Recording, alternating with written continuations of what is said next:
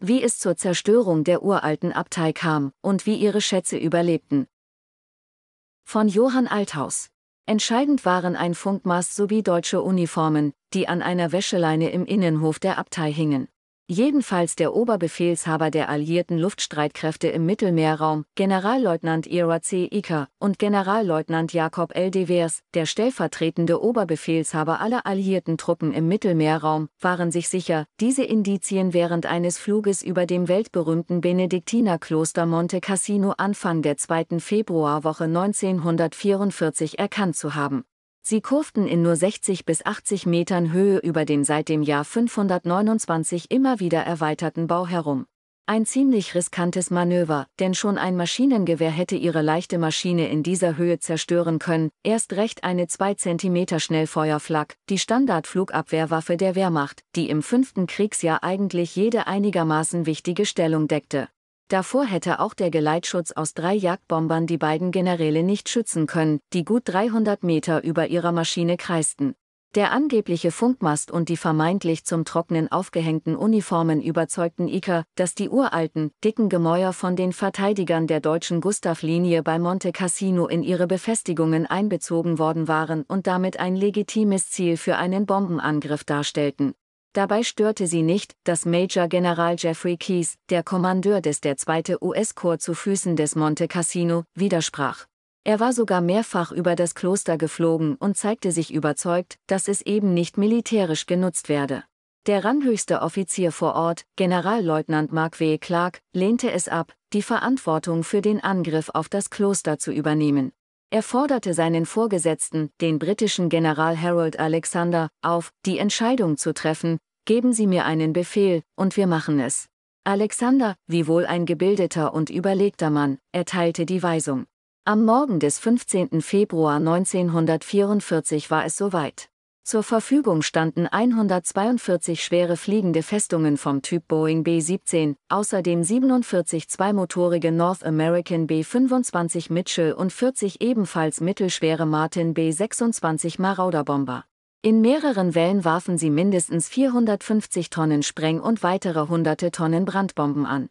Allerdings wohl nicht, wie gelegentlich zu lesen ist, insgesamt 1150 Tonnen Bomben, denn alle eingesetzten Maschinen zusammen konnten bei maximaler Beladung für Kurzstreckeneinsätze unter 1500 Kilometer Gesamtflugstrecke knapp 1000 Tonnen tragen. Die Einsatzentfernung betrug zwar nur gut 700 Kilometer, von den Fliegerhorsten rund um die Stadt Foggia in Apulien bis Monte Cassino, dann hinaus auf das Mittelmeer und in einem weiten Bogen zurück. Doch mehr als 5,8 Tonnen Bomben passten schlicht nicht in den Bombenschacht einer B-17. Die in jedem Fall gewaltige Bombenlast verwüsteten den gesamten Gipfel des Monte Cassino, das stolze Kloster war nur mehr eine Masse rauchender Trümmer. Zwischen den einzelnen Wellen des Bombardements beschossen die Geschütze von Kies der zweite Korps den Berg zusätzlich. Um sein Missfallen auszudrücken, nahm General Clark an diesem Dienstag bewusst Termine in seinem rückwärts gelegenen Hauptquartier wahr, statt den Luftangriff an der Frontlinie zu verfolgen. Allerdings trafen einige Bomben eines verirrten Flugzeuges ausgerechnet den Stab der 5. US-Armee, mindestens zwei davon explodierten nur wenige Meter von Clarks Wohnwagen entfernt, in dem er gerade Schreibtischarbeit erledigte.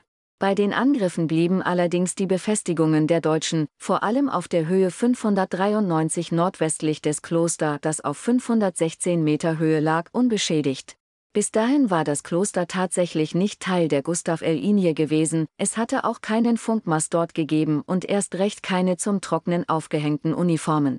Die Offiziere der zuständigen Einheiten hatten vielmehr im Dezember 1943 gegenüber dem Vatikan zugesichert, dass deutsche Truppen die Abtei nicht besetzen würden.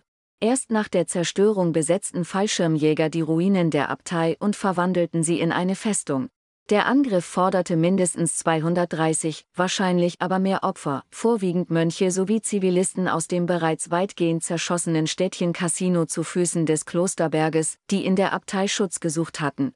Die genaue Zahl der Toten des Luftangriffs wurde nie festgestellt, denn es gab in den folgenden Wochen wirklich heftige Kämpfe um die Ruine. Überlebt hatten nur der Abt, etwa 40 Mönche und wenige Zivilisten, die sich in die frühmittelalterliche Krypta zurückgezogen hatten. Sie war der einzige Teil des Klosters, der das Bombardement halbwegs überstand. Ebenso wie die meisten mobilen Kunstschätze, die Monte Cassino so berühmt gemacht hatten.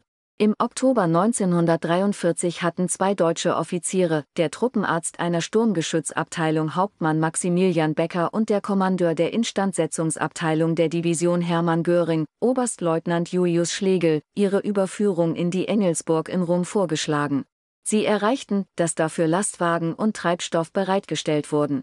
Die Evakuierungsaktion legte den Schwerpunkt auf Bibliothek und Archiv der Abtei abtransportiert wurden. Es gibt allerdings sehr unterschiedliche Zahlenangaben, etwa 800 päpstliche Dokumente, Zehntausende Autographen und handgeschriebene Bände, mehrere hundert Inkunabeln, also Frühdrucke, sowie rund 100.000 seit etwa 1500 gedruckte Bücher, außerdem zahlreiche Gemälde italienischer alter Meister.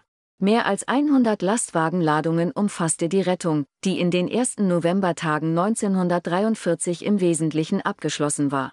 Natürlich war das den Alliierten gerüchteweise bekannt geworden, und paradoxerweise unterstützte ausgerechnet diese Evakuierung die Ansicht, das Kloster werde militärisch genutzt und sei daher ein legitimes Ziel.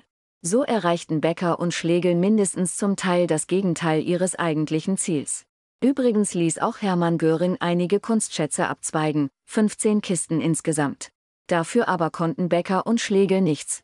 Über den Bombenangriff auf das Benediktinerkloster freute sich vor allem Propagandaminister Josef Goebbels. Er ließ die deutsche Presse breit über den sogenannten Kulturvandalismus der Alliierten schimpfen.